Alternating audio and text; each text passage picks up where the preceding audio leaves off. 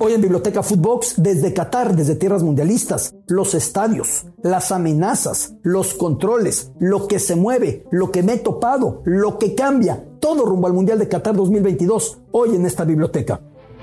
Esto es Biblioteca Footbox, un podcast con Alberto Lati, exclusivo de Footbox. Biblioteca Footbox, qué gusto saludarle. Soy su amigo Alberto Lati, transmitiendo, grabando esta Biblioteca Footbox, este podcast desde tierras mundialistas, desde el Emirato de Qatar.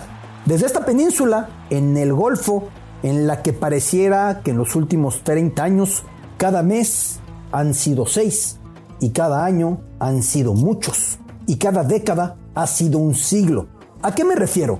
A lo que va cambiando uno puede regresar a Qatar con un espacio de dos meses de diferencia y ya ver algo diferente.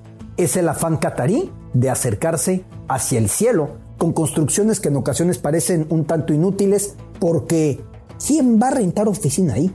¿Quién va a vivir ahí? No nos olvidemos, Qatar tiene de momento algo así como dos millones y medio de residentes, de los cuales solamente el 10-12% son cataríes, para tenerlo claro. Hoy por hoy viven más personas nacidas en la India, en Qatar, que cataríes. Y la diferencia no es por poquito más. Se calcula que hay unos 800 mil trabajadores migrantes llegados desde la India, la mayoría de las partes musulmanas de la India, de habla urdu, contra algo así como 300 mil, 280 mil personas cataríes viviendo en Qatar. Esa es la gran diferencia. De hecho, habiendo Champions League, encontraba por ahí un bar en zonas no tan privilegiadas que decía se transmite el partido de la Champions en Urdu. ¿Por qué esto? Porque los trabajadores migrantes evidentemente lo quieren ver en su propio idioma y no necesariamente en árabe, en el idioma de aquí, de Qatar. Un sitio en el que hablar árabe me ha abierto muchas puertas por lo que pueden entender los diferentes migrantes que hablan árabe del interés de uno, del intento de uno por acercarse a su cultura, a su idioma, por respetar, pero en el que sea, se da una torre de Babel.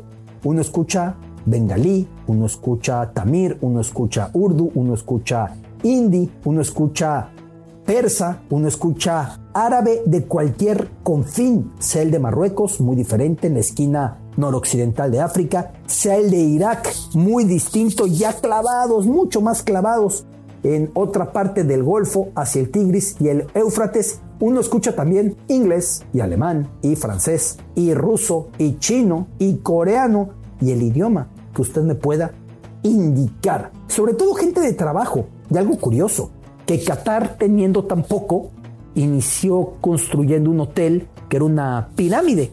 Una pirámide que si vemos la imagen de ese hotel cuando fue erigido a fines de los años 70, con la imagen de esa misma pirámide que ya quedó un tanto desgastado aunque se hace el esfuerzo por mantener ese hotel en buena forma, si uno ve la zona, uno se encontrará con que cuando fue construido era un desierto con una pirámide botada a la mitad y algunas casuchas por ahí desperdigadas, casas de campañas de poblaciones beduinas.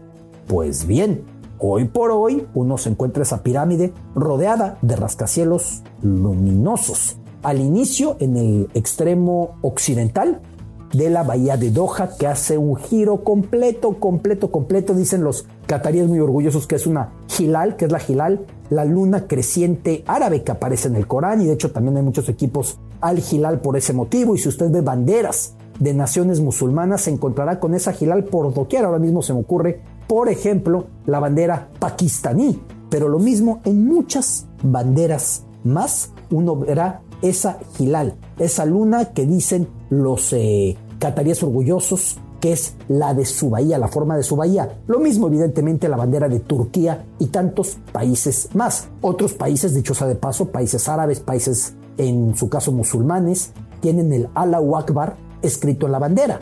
Por ejemplo, Irak o también Irán, que no es de habla árabe, es de habla persa, pero el Corán se tiene que rezar en árabe. No es como el Pentateuco, no es como la Biblia, sea en el Antiguo o el Nuevo Testamento, no es como los libros budistas que en cualquier idioma que se traduzca la gente puede orar y repetir y rezar. en el Corán tiene que ser en árabe. De hecho, algunos calculan, expertos en filología, expertos en lingüística, que el idioma árabe pudo haber desaparecido si no es por el Corán, porque eso obligó a que la gente hiciera un esfuerzo por acercarse. Y entonces la frase Allahu Akbar, Dios es el más grande, aparece varias veces, 22 veces anotada en la bandera de Irán, parte de lo que aparece en estos países. Pero decía de Qatar, al inicio de esa bahía de Doha, uno se encuentra esa pirámide. Y luego edificios, uno tras otro tras otro, hasta cerrar esa larguísima bahía con la corniche, ese malecón, llegando al Museo Nacional de Qatar, frente a lo que fuera el Palacio del Emir y un poquito después el Estadio Provisional 974, donde la selección mexicana se va a enfrentar a la polaca en su debut en esta Copa del Mundo. Ahí nos tocará medirnos frente a Lewandowski, Arkadiusz Milik, Zielinski y tantos futbolistas polacos más. Y de ese partido depende en buena medida la perspectiva del Tri para esta Copa del Mundo. Estadio provisional, conformado por 974 contenedores. ¿Por qué 974? Porque es la clave para llamar a Qatar, es el prefijo telefónico para llamar a Qatar. Pero, ¿por qué los contenedores? Porque ese punto era industrial, era desde ese extremo oriental de la bahía de Doha, de donde salían las embarcaciones para conectar, fuera pesqueramente, fuera energéticamente, fuera en términos de productos o de materias primas, desde ahí se conectaba Qatar con el resto del Golfo. Y entonces por esa vocación industrial fue que los contenedores les parecieron la pieza idónea para hacer esa especie de Lego o de Tetris que es el estadio 974, donde el tricolor, insisto, se va a enfrentar a la selección de Polonia. Estuve también, por ejemplo, en el estadio Jalifa, que es el más viejito de los estadios, ya fue utilizado en los Juegos Asiáticos de 2006. Antes, en los años 70, recién independizado Qatar, se construyó con tal capacidad que en aquel momento la población de Qatar eran 160 mil personas y en el estadio cabían 40 mil. Es decir, una cuarta parte de la población catarí que había sentada en ese escenario. A un costado está un imponente hotel, el Hotel Antorcha, que fuera el pebetero en los Juegos Asiáticos de 2006 y al paso del tiempo se convirtiera en un hotel de mega lujo con vistas al Parque Aspire y al Hospital Aspetar, que se dice que es el hospital de medicina deportiva más avanzado del mundo. Y todo ese punto con el Estadio Jalifa desde esa antorcha u hotel antorcha. Si lo que buscas es un fin de semana de desconexión, Cinepolis es la opción ideal. No esperes más y compra tus boletos en la app de Cinépolis o entra a cinepolis.com.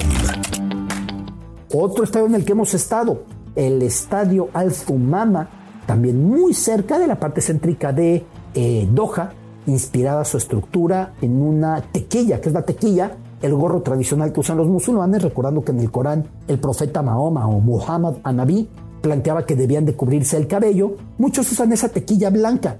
Me impacta de ese estadio que la fachada no parece de metal, parece bordada o tejida como una tequilla, como un, gorro tradicional. Y también hemos estado en el estadio que más me impresiona a mí, en la sede de Al-Wakra, que uno podría pensar que está muy lejos, pero créamelo, no lo está tanto. Ahí uno se encuentra el estadio Al-Januf. ¿Por qué es tan imponente este estadio Al-Januf?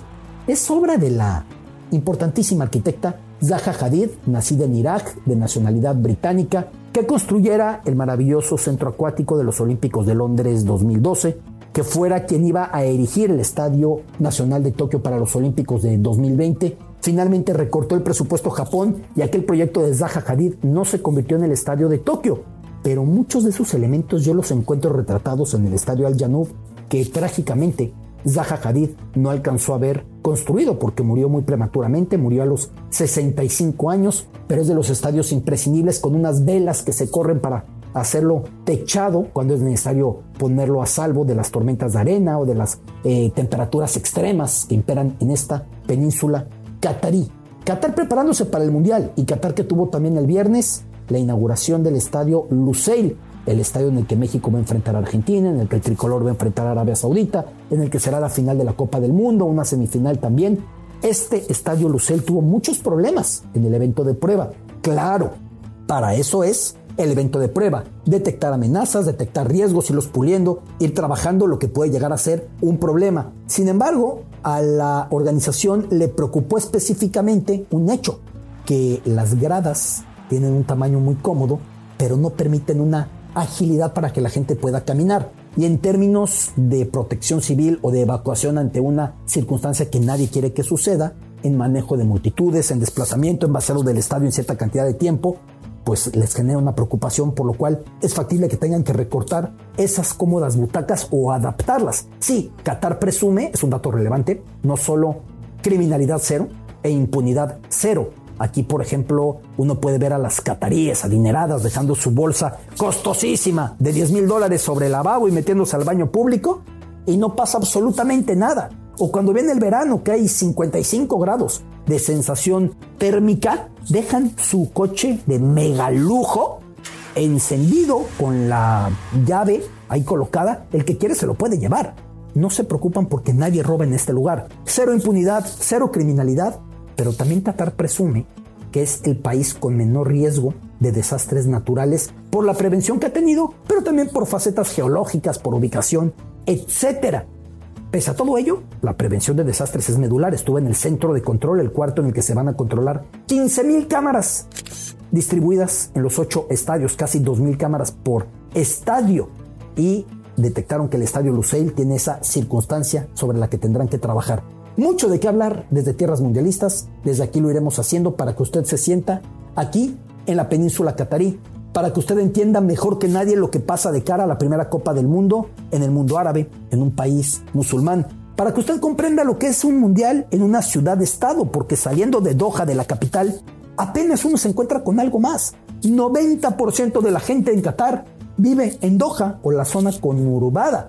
Además, un mundial en un país predominantemente poblado por extranjeros tantos elementos que hacen tan peculiar este sitio, que además, por si le faltara hegemonía geopolítica, una faceta, la invasión rusa a Ucrania, cuando nos vamos acercando al invierno en Europa, y es imprescindible el gas ruso para la calefacción, para no morirse de frío, para no congelarse.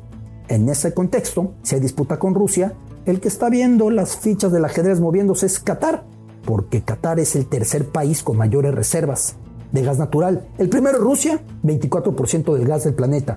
El segundo es Irán, 18%. El tercero es Qatar, casi 13%.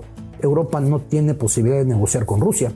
Europa no tiene posibilidad de negociar con Irán. Y ahí viene Qatar, con su minúsculo territorio, con un territorio tan pequeño, pero con semejantes yacimientos, con semejante peso, con semejante poder, con semejantes recursos, ganando de todas, todas. Y en ese contexto, llegando a la Copa del Mundo, aquí, a este Emirato. Biblioteca Footbox. Esto es Biblioteca Footbox, un podcast con Alberto Lati, exclusivo de Footbox.